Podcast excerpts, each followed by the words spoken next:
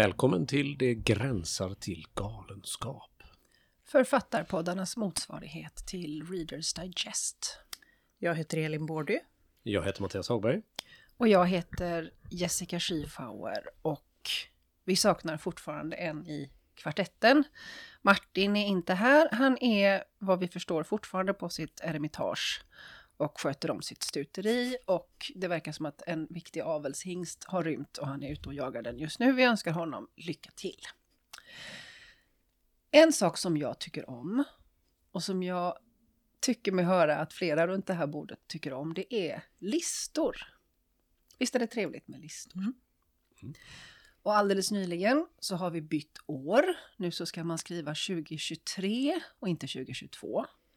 När man ska göra en anteckning. Det är väldigt svårt. Jag skriver fortfarande väldigt ofta 2022 och så tänker jag, nej fan, det är ju ett nytt år.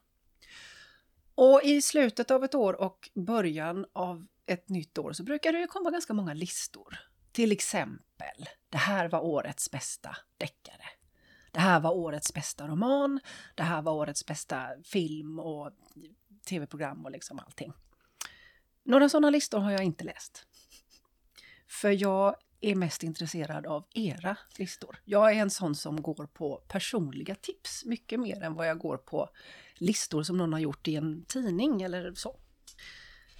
Så jag tänkte att vi skulle prata om förra årets läsning. För i den mån vi inte skriver så läser vi ju en hel del. Förhoppningsvis. Ofta, ganska ofta, ibland. Det händer. Det händer, eller hur? Mm. Um, och jag tänkte också att vi skulle prata lite om ifall vi även läser på den här sidan årsskiftet. Nu när det är 2023, läser vi någonting nu? Vad har vi läst och vad läser vi? Och kanske vad tänker vi läsa om det blir som vi har tänkt? Det blir inte alltid som man har tänkt. Men hit me! 2022 års bästa, värsta, mest drabbande, mest överraskande, mest förvånande formulera det hur ni vill. Förra årets liksom läsupplevelser som ni känner att det här skulle jag vilja berätta att jag har läst. Mm. Elin, har du ja, läst något? Jag har läst något. Um, jag tror jag läste 60 böcker 2022. Jag för en lista i min mobil, annars hade jag inte kommit ihåg en enda av dem. Uh, men jag kunde gå tillbaka. Jag hade nog när jag försökte då vaska fram det bästa, två nyläsningar och två omläsningar som jag vill lyfta fram. Så. Eh, och en av nyläsningarna var den här som heter Matrix, tror jag, eller Matrix. Det är frestande att säga Matrix, mm. men det vet jag bestämt att den inte heter, av Lauren Groff. Eh, som utspelas på i ett kloster på 1100-talet. Eh, och den hade också kunnat få vara med när vi pratade om eh, bra inledningar. För den börjar så här. Hon rider ensam ut ur skogen, 17 år gammal i det kalla duggande marsregnet. Marie som kommer från Frankrike. Året är 1158 och världen är utmärglad efter fastan. Ja, det är snyggt. Ja, jag gillar det. Eh, och den handlar om den här kvinnan Marie, som, eller unga kvinnan som blir utkastad från sin skyddade uppväxt i någon sorts hov. Eh, för att hon i princip är, har fel släktingar och är för ful för att giftas bort. Och så blir hon skickad till ett kloster. Eh, helt och hållet mot sin egen vilja och länge tror hon att hon ska bli hämtad därifrån och det kommer att ordna sig. Men det gör det inte. Hon blir inte hämtad därifrån. Och hon är lång och knotig och enveten och surmulen och ful och fel och verkligen vill inte vara på det här stället och det regnar in och det är kallt och hon är för lång för sin säng och Alltså det... Nu hade man önskat att eh, lyssnarna fick se hur du ser ut när du säger de här sakerna också. Hur du liksom skrynklar ihop hela ansiktet och blir den här ja. Stackars... En liten eh, live, ja, en liten gestaltning av den här personen. Ja, men, ja, men, och sen blir det en utvecklingsberättelse kan man säga. Eh, som i princip inte lämnar det här klostret. Och när hon till slut så att säga finner sig i det här ödet eller finner sig i den här platsen så visar hon sig innehålla en väldig handlingskraft. Och börjar ta tag i det här. Varför har vi inget att äta när vi skulle kunna odla detta och detta och sköta fåren och getterna så här och så här? Varför är det så här och så här? Varför läcker det in? Varför har vi inte byggt det så här? Varför har vi inte... Och så är det liksom också en, ja, men en utvecklingsberättelse om henne och om klostret och den här platsen. Och man blir, eller jag blir på något sätt sugen på hand, alltså på att ge mig ut och jobba. Det är, det är, ja, men den har fantastiska skildringar av hur de jobbar med saker praktiskt, de här nunnorna. Ut och hugga träd och bygga saker och förbättra och förbättra och förbättra. Det är en fantastiskt sinnlig, handfast skildring av det här livet. Och så hela tiden hennes inre, ja men både liksom längtan bort och vem är jag här och hur är min egen tro i förhållande till den här otroligt religiösa platsen. Hon blir så småningom priorinna eller abbedissa på det här klostret till och med. Eh, men fantastiskt eh, och ganska oväntad. Jag fick den rekommenderad till mig och ja, men fastnade verkligen för den. Ingen mm. som har läst den? Nej. Nej, Nej, men det var min följdfråga. Hur kommer det sig att du hittade den och att du läste ja, den? Men det, det var en kollega som, som rekommenderade den. Uh, jag tror att detta är författarens andra bok. Hennes första som hon skrev först har översatts nu efter den här uh, och är någon sorts uh, mer relationsroman i nutid med två olika perspektiv, mannens och kvinnans. som jag ja, men är sugen på att läsa mycket för att jag gillade hennes språk och hennes sätt att berätta, men det är nog något helt annat. Men, nej, men alltså, det var inte så otroligt att jag skulle fastna för en, en medeltida klosterroman, men ändå lite oväntat överhuvudtaget att skriva en. Det är ju nästan inte ens medeltid, alltså 1100-talet är ju förskräckligt långt tillbaka. förskräckligt länge sedan. Men eh, kom den på svenska i år alltså? Mm. Ja, 2022 då antar jag. Eh, ja, eller 2022, förlåt. Nej, ja, jo just det, precis. 2021 till och med. Ja, kanske sent 2021 då. Men det var ju ganska ny när jag läste den ändå. Men ja, den, den var, det var en, eh, en läsupplevelse. Ska en säga. klosterroman som väckte din handlingskraft. Ja, men jag vill liksom ut och hugga, hugga ner träd. Ja, det, det är, ju... Böcker kan göra mycket ja. och ibland kan de göra just det. Fantastiskt. Ja. Vad har du på din lista, Mattias? Eh, ja, men det är en liten brasklapp då. Eh, först. Eh, som jag har pratat om många gånger så håller jag ju på med mitt evighetsprojekt om en roman mm. som utspelar sig i någon sorts antik judendom. Så väldigt många böcker jag läser de heter ju saker som typ The ID of Israel in Second Temple Judaism. Erdmans Dictionary to Early Judaism och sådana saker. Och det kan man ju inte tipsa om. Jag kan och ja, man kan tipsa, men det får vara, vi får nischa, vi var väldigt mycket mer nischad podd i så fall. Okay. Ja. Så, så jag har inte, eh, jag har säkert läst 60 böcker, kanske också mm. då, eh, om jag hade gjort en lista. Men väldigt mycket av dem är oerhört eh, nördigt eh, insnöade på små detaljer i, i antik judendom. Vad jag nu ska med detta till. Det kan man undra. Det blir nog bra så eh, Men, och sen har jag också när jag började fundera och titta på detta, att jag har börjat läsa väldigt mycket så författarbiografier. Som mm. jag kanske egentligen inte har gjort så mycket tidigare. Tänkte jag. Och en sån eh, som eh, jag tror inte kom förra året utan året innan eh, heter Speak Silence in Search of VG Sebald av mm. Carol Angier, om jag uttalar henne rätt. Eh, som ju är en sorts biografi över den tyske författaren Sebald som dog för ungefär 20 år sedan. Mm. Eh, och den var väldigt bra och speciell på det sättet att hon på något sätt använder sig lite grann utav hans egen metod fast mot honom. Så hon åker liksom runt och letar upp alla människor och miljöer som han har skrivit om i sina böcker, hans eh, romaner eller vad man nu ska kalla det för. Eh, befann ju sig ofta liksom så här mitt emellan någon sorts fiktion och verklighet. Eh, så hon letar upp människorna, miljöerna, berättelserna och historierna och så på något sätt så avtäcker hon vad som är sant och inte sant i dem och sånt. Och det kan låta helt ointressant Faktiskt. Det låter ju bara som hon förstör den här fiktionsvärlden som han har byggt upp. Eh, som, som osäkrar en massa saker som handlar om europeisk historia och sånt där. Men det här, hennes eh, biografi tillför verkligen någonting kring hur han arbetade och vad det är som händer i de här rätt märkliga eh, liksom prosa konstellationerna som han har skapat. Så den mm. tyckte jag väldigt mycket om.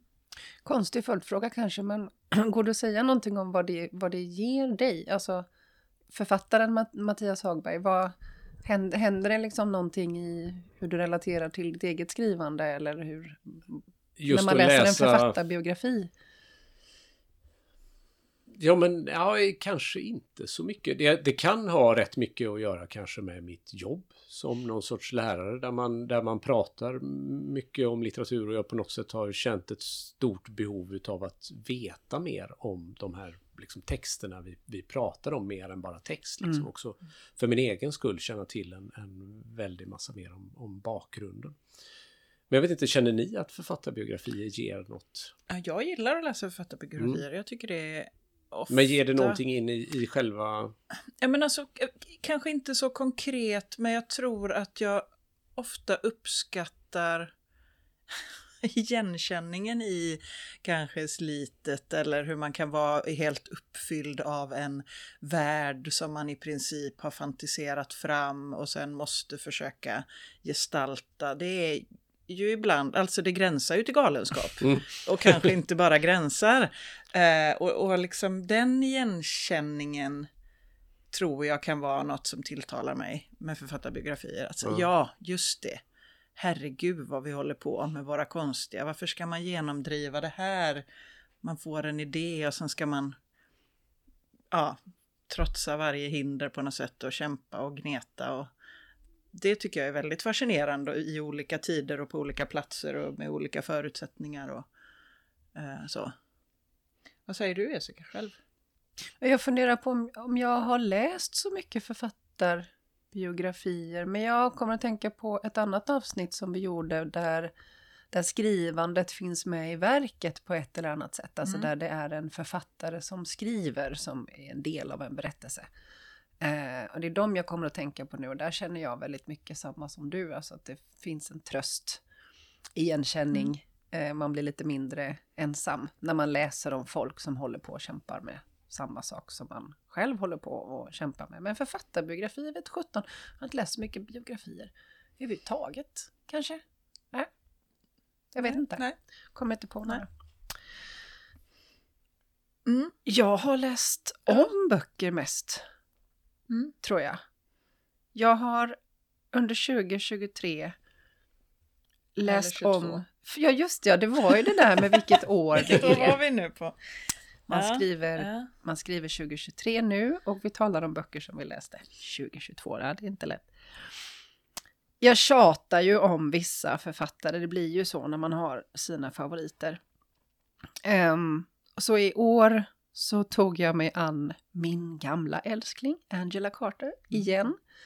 Läste om eh, Den magiska leksaksbutiken av henne. Läste om Wise Children som är hennes sista roman som jag också tycker är tyckte var hennes bästa. Mm.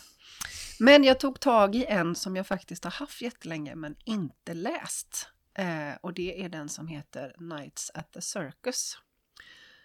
Den har stått i min bokhylla jättelänge och nu så gjorde jag sådär som jag brukar göra när jag har något verk som jag vet att jag vill läsa men jag känner ett visst motstånd. Och här är, ligger motståndet ganska mycket i, om ni tittar här så är det fruktansvärt täta sidor med väldigt, pocket. väldigt liten stil. Engelsk pocket utgiven typ på 90-talet mm. tror jag mm. att det är. Um, så jag lyssnade och läste samtidigt. Och hittade en fullständigt fantastisk inläsning. Och det här den här boken, Nights at the Circus, den är någonting så udda som en magisk pikaresk i cirkusmiljö. Det handlar om Fevers, en eh, trapets... Trape, hur säger man? Trapetsartist tror jag man får säga på svenska. Och hon är otroligt omsusad eftersom hon verkar ha ett par riktiga svanvingar. Och berättelsen börjar med att hon ska berätta sin historia för en journalist. Och då börjar hon med att berätta om hur hon lämnades i en korg utanför en bordell när det låg äggskal och fjär, fjäderdun runt omkring henne i den här korgen. Och sen så blev hon uppfostrad på den här bordellen och vingarna växte och slog ut. Och sen så lärde hon sig flyga. Sen blev hon trapetsartist. Och den här journalisten, han blir så fullständigt begeistrad av henne och av de här miljöerna som hon berättar om. Så han ber att få följa med cirkusen när den ska ge sig av därifrån. Och sen så handlar boken främst om Feathers men också om den här journalisten och om ett antal andra gestalter som finns med på den här cirkusen. Och det är så här att när man har kommit ungefär en tredjedel in då accepterar man precis allt. Aporna börjar prata, det är ingenting konstigt. Oj då, nu spårade tåget ur i vinter-Sibirien och någon blir shaman. Ja, absolut, ingenting konstigt. Eh, det finns eh, magiska drycker och det finns eh, fruktansvärt vidrig pedofili. Alltså det finns allt mellan det högsta och, och det grövsta liksom. Och det var en, det var en, upp, en återupptäckt av det som jag tycker är det helt enastående med Angela, med Angela Carter, att hon klarar av att röra sig mellan det allra mest liksom groteska, gory, människans mörkaste baksidor och så kan hon sväva upp liksom på en millisekund språkligt till glittrande stjärnor under himlavarvet. Hon är helt otrolig. Igen! Mm. Äntligen! Har jag läst den boken. Det var ett brandtal. Har du läst den, författare. Mattias?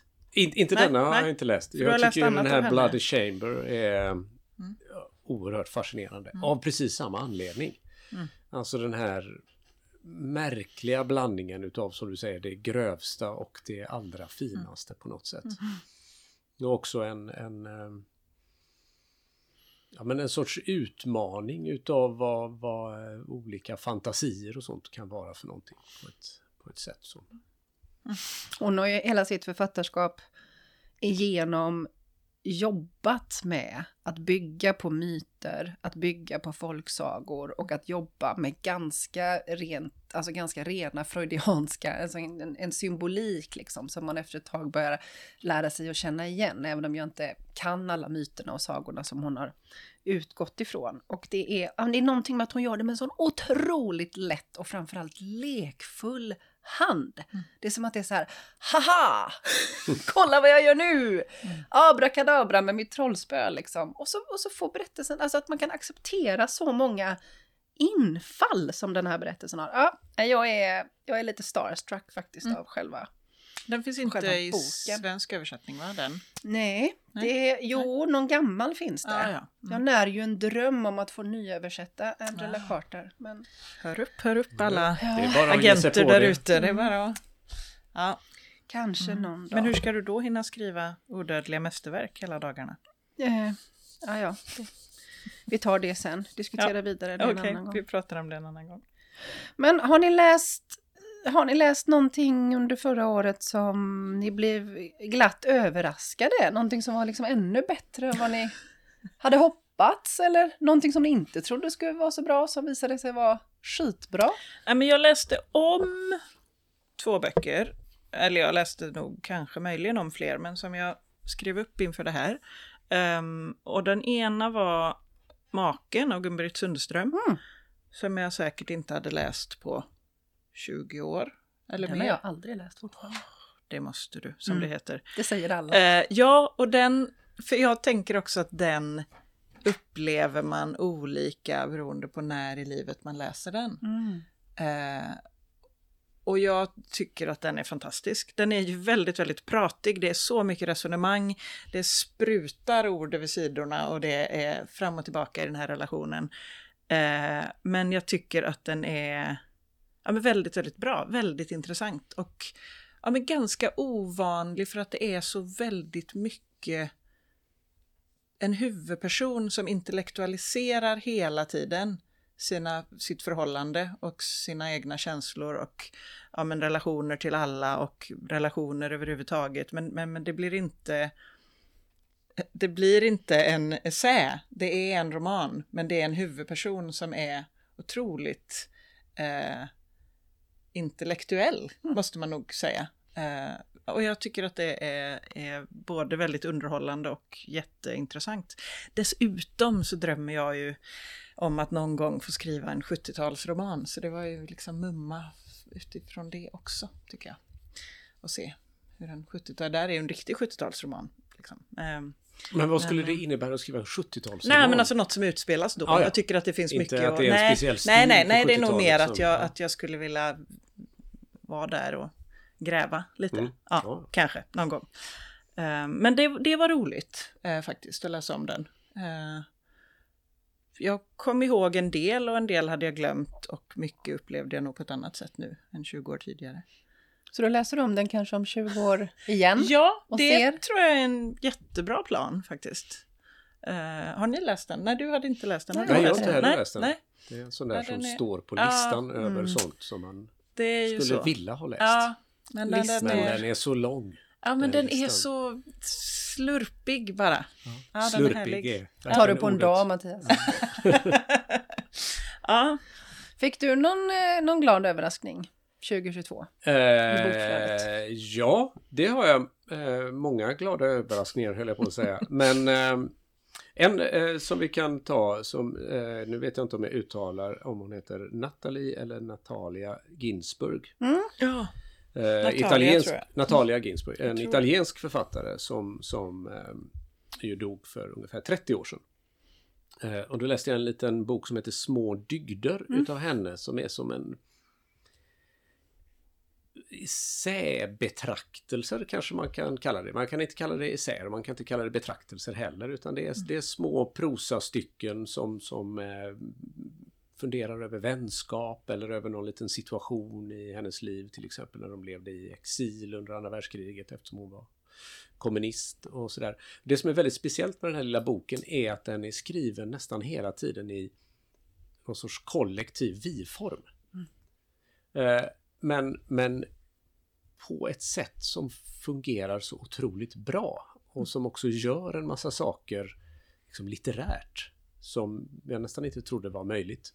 Eh, jag vet inte, för ett tag sedan var det ju en, en diskussion om eh, viet på kultursidorna om det var något ni snappade upp liksom det här. Vi måste sluta ja. prata om och vi måste sluta göra på det här mm. sättet och sånt där. Mm. Och så var det så här, men vilket vi är det här? Ja, jo, det är en liten privilegierad krets av människor som, som på något sätt ändå gärna omfamnar alla i sitt eget vi. Liksom. Men det är inte det viet som är i den här, utan det är, det är snarare något litet um, någon liten upplösning utav identiteten eller, eller sådär som är, eh, ja det händer något väldigt, väldigt spännande i den här texten.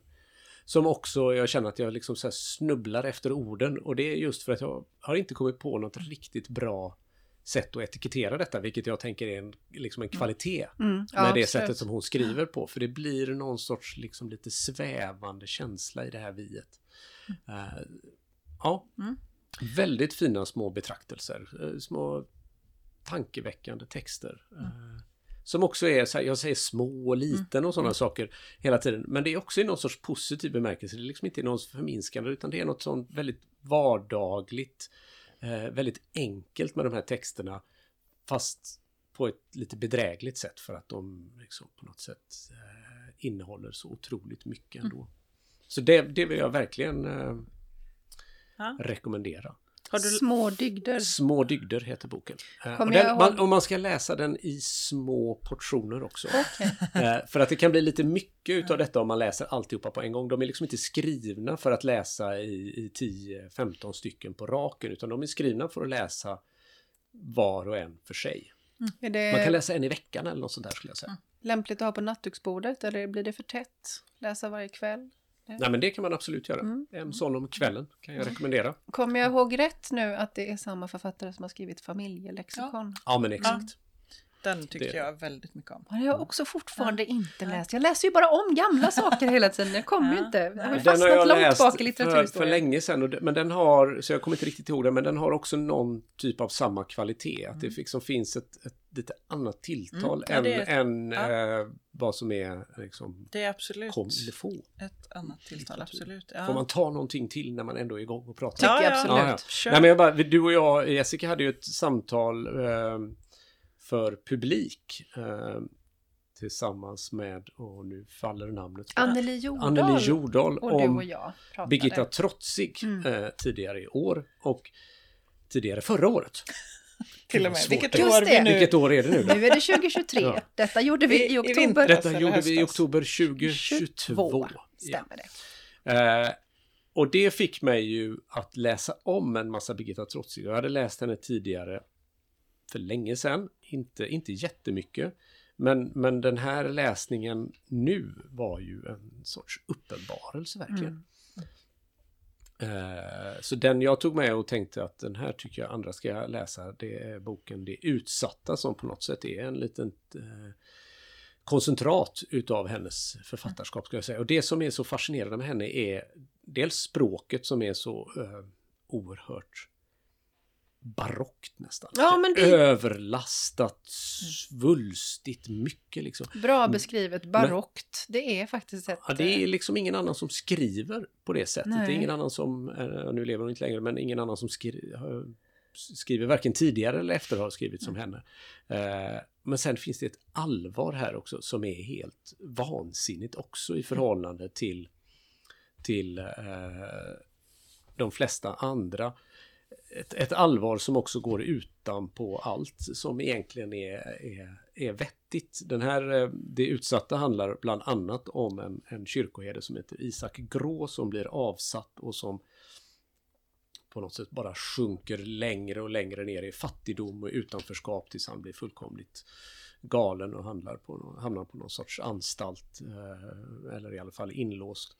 Eh, men att det också då, Birgitta Trotzig finns någon så här idé om att det liksom är det, eftersom hon var väldigt katolsk, att det är liksom det som på något sätt kristendom går ut på, det är att utblotta sig fullständigt, att bli till ett intet för att på något sätt uppfyllas av Gud.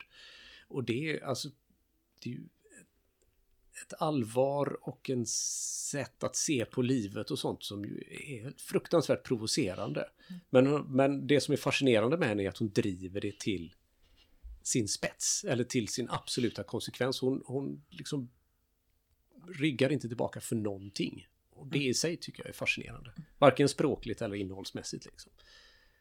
Vad säger Ja. du Jessica? Jag jag ser gjorde att ju- du också har... Jag har också en Birgitta Trotzig med mig som var en omläsning också. Dykungens dotter, som ju var huvudboken i vårt samtal med Anneli Jordahl. Och den här har jag läst flera gånger när jag var yngre och läste om den nu och drabbades ju också av det här barocka språket. Och precis som du säger, om Angela Carter hela tiden springer liksom på slak lina mellan det mörkaste och också långt upp till en väldigt till en stark humor så håller sig Birgitta Trotzig i det mörkaste precis hela tiden. Och av någon annan, jag vet inte om det är språket som gör det, att man att, det är så, att språket är så vackert att man klarar av att vara där nere i mörkret. För att Dykungens dotter handlar, eh, den börjar med en kvinna som lämnar sin lantliga hembygd och går mot stan. Man förstår att hon, har, hon bär på ett oäkta barn. Och sen när det här barnet eh, kommer till världen så är det barnet man följer. Och det är en flicka som far så illa och får se så mycket vidrighet och befinner sig så långt ner i mörkret på så många sätt. Och den börjar inte ljust och den är inte ljus i mitten och den slutar banne mig inte ljust. Och ändå så är den helt fantastisk. Det är som, det är som liksom ett regn av svarta pärlor tycker jag, Birgitta Trotzigs böcker. Ehm, ja, det var Men ett det har steg ner något med, med konsekvensen att göra tror jag. Att hon är så konsekvent. Att hon är så konsekvent och att hon tar detta på så otroligt stort allvar på något sätt. Mm, och det Det- tycker jag är modigt och hon, Mm. är, hon är ju så duktig på att göra det hon gör så att det, det funkar. På tal om vi-formen eh, som du nämnde Mattias, så var faktiskt en någorlunda nyutkommen volym eh, Agota Kristoffs Den stora skrivboken, trilogin som består av Den stora skrivboken, Beviset och Den tredje lögnen. Den läste jag förra Mm. året. Eh, och om jag nu minns rätt så är det ju så att den första, den stora skrivboken, är skriven i vi-form. Det är ett par tvillingpojkar som berättar om hur de blir lämnade hos sin mormor för att undkomma kriget. De har det banne mig inte så trevligt. De heller. Och det är, någon som vill prata mer om den här? För att jag... Den var helt fantastisk, men jag tycker den är väldigt svår att beskriva. Vad är det som är så otroligt med den här boken?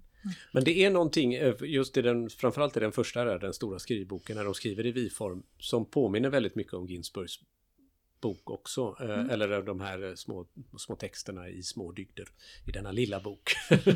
men men eh, där, där det just är något i tonen som händer där i, i den här vi-formen som, Mm. som jag bara nästan har läst hos Kristoff också. Mm. Eh, Där det på något sätt fungerar och det är någonting annat. Det finns ju andra romaner som är vi-form också men då, är, då, är, då blir tonen Mm. annorlunda på något sätt. Jag har ju inte läst Kristoff. Jag är ju ännu ej frälst, men jag förstår ju att jag måste läsa den för att jag har ännu inte träffat någon som läst den som inte tyckte om den. Nej, samma här. Eh. Den har gjort intryck på alla som, jag, ja. som har läst den, som jag har pratat med. Så det måste man ju göra, förstår jag. Mhm. Eh, ja, jag tänker på eh, Pauline Wolfs Vi är luftens drottning. Just det, den Eh, kom det var jättelänge sedan jag läste den. Eh, 2005 eller någonting sånt. Ja, kanske Kan den så pass sent. Ja. Ja. Det är ju också en vi-form och en lite kanske möjligen Carter light i någon sorts cirkus skeppaktig miljö. Både cirkus och vi-form. Ja, Hallå? trapetsartister. Det låter som något för mig. Ja, Eh, mm, precis. Men jag läste om, ehm, och det var inte en sån där som jag hade läst för länge sedan, utan en, en bok jag hade läst ganska nyss.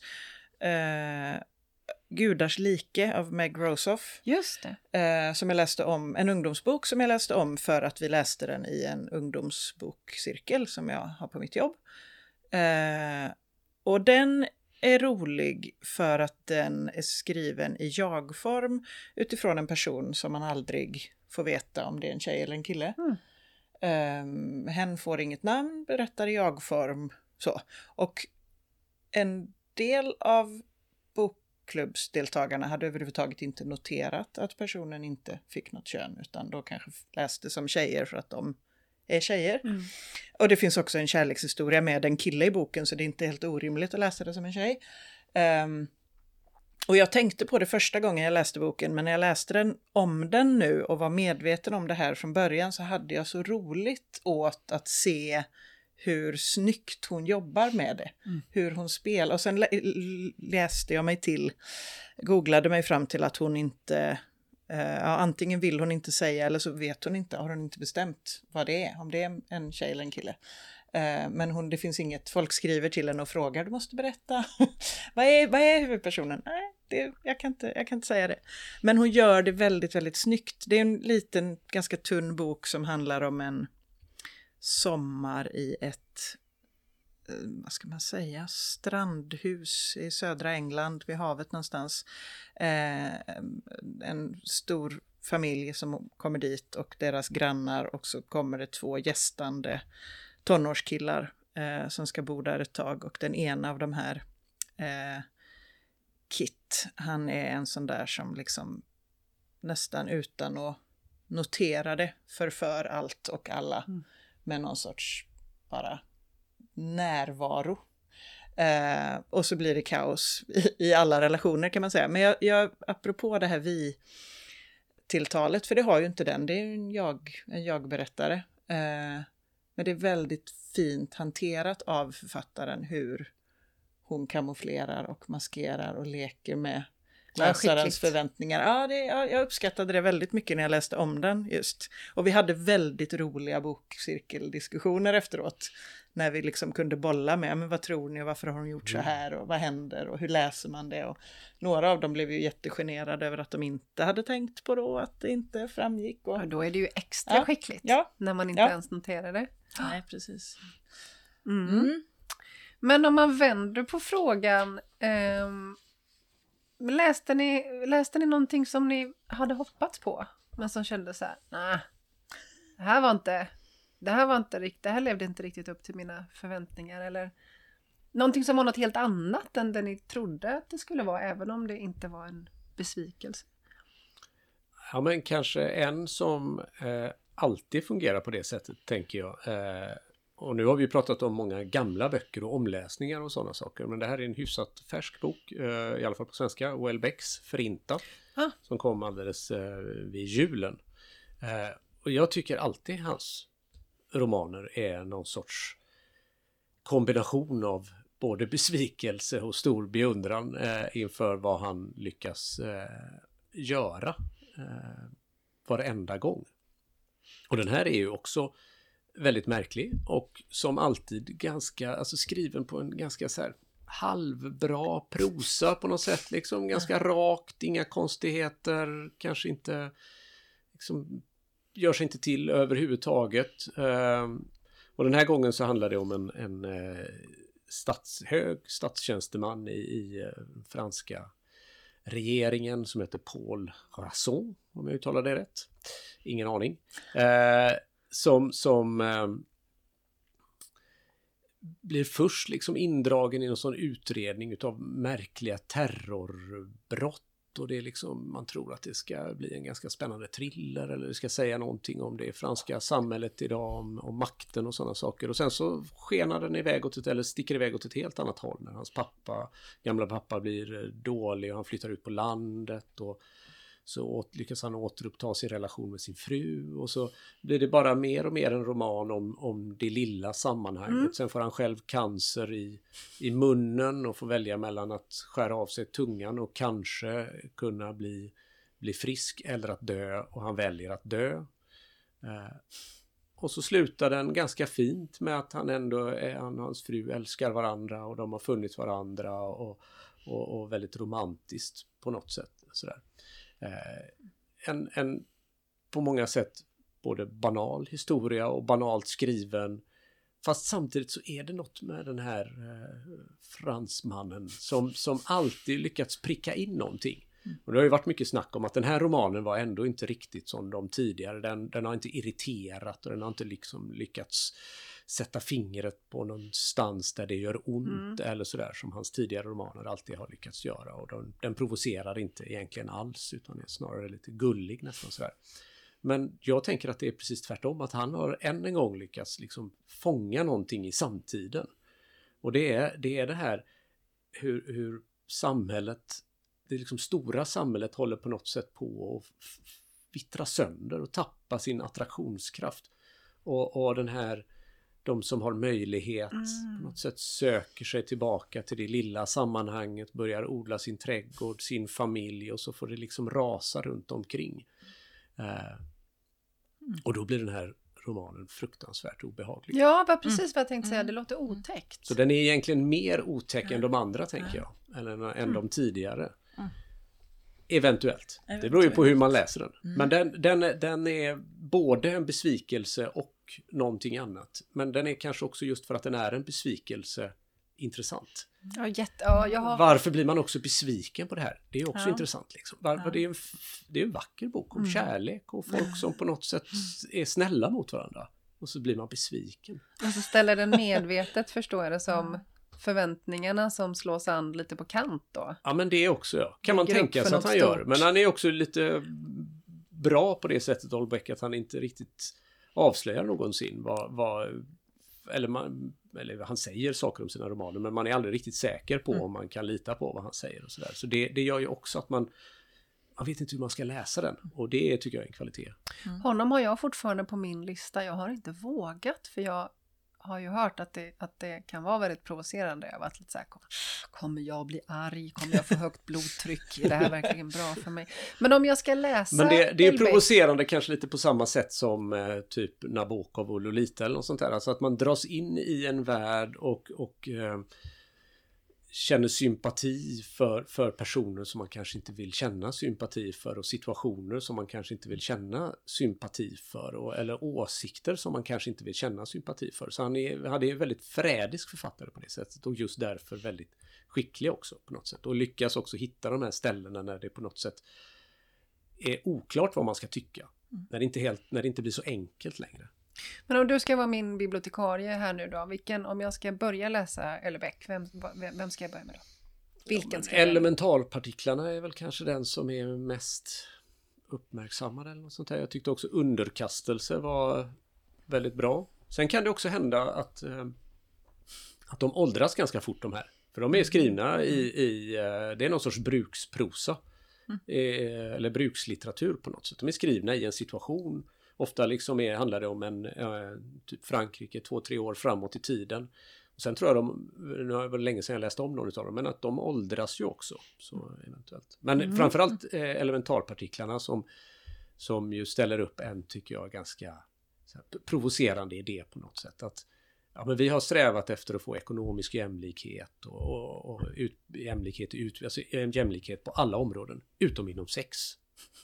Liksom. Varför ska det, det vara så jädra... Ja, ja, men det ja, finns det en utav så var, var, var, varför, ska det, varför ska det vara ojämlikt där? Varför är det bara vissa som ska få hur många parter som helst och vara populära och, och vara så här? Va? När vi blev av med alla de här eh, liksom skiktningarna i samhället och ståndssamhället och hit och dit. Och dök det plötsligt upp rockstjärnor liksom. Som ju är sexmagneter då. Uh, varför ska det vara på det sättet? Borde inte sex distribueras lika jämlikt det också? Det är ju trots allt enligt jättemånga något av det viktigaste i livet, att få vara attraktiv, att få reproducera sig och sådana saker. Och det är ju en ganska provocerande tanke när man börjar tänka mm. den hela vägen ut. Det är lite det... incel. Alltså, ja, det är ju det. Mm. Men, den, men, den, men det finns också samtidigt någon, någon mm. typ av så här att ja, det är klart om vi säger att allting ska vara rättvist, varför ska inte det vara rättvist också? Men hur fan ska man göra då då? Då blir det ju jätteäckligt helt plötsligt. Högst Eller hur? relevant, underbar frågeställning ja, måste jag det, säga. Och så, Extrem och så, och, och så gestaltar han detta och så låter han det gå liksom hela ja. vägen. Det är ju det som är lite roligt. Ja, nej, du... Och så vet man inte riktigt så här, är detta bara incel-litteratur eller, eller vad är det liksom egentligen? Ja, det låter... Det låter eller är det socialdemokrati? För det skulle det kunna vara liksom. Ja men liksom socialdemokratin är nästan, nu har vi infört åtta timmars arbetsdag. Nu ska vi liksom, nu ska det inte bara vara, nu ska det vara sex till alla. Det ska vara rättvist och det ska vara på fredagar. Arbete åt, hör ropen skalla, ja. sex åt alla. Vi vill ha sex, vi vill ha sex, vi vill ha sex timmars arbetsdag. Förutom ja. att man tar bort det där med arbetsdagen. Ja men precis. Ja, ja. Äh, du har mig på kroken. Jag mm. kommer att börja med elementarpartiklarna. Det hör ju jag det. Hörni, nu har vi pratat ganska så jättelänge och jag hade ju tänkt att fråga er eh, vad ni läser just nu också och vad ni tycker om det och eh, varför ni läser det. Men det tror jag att vi får ta i ett annat avsnitt. Det gör vi.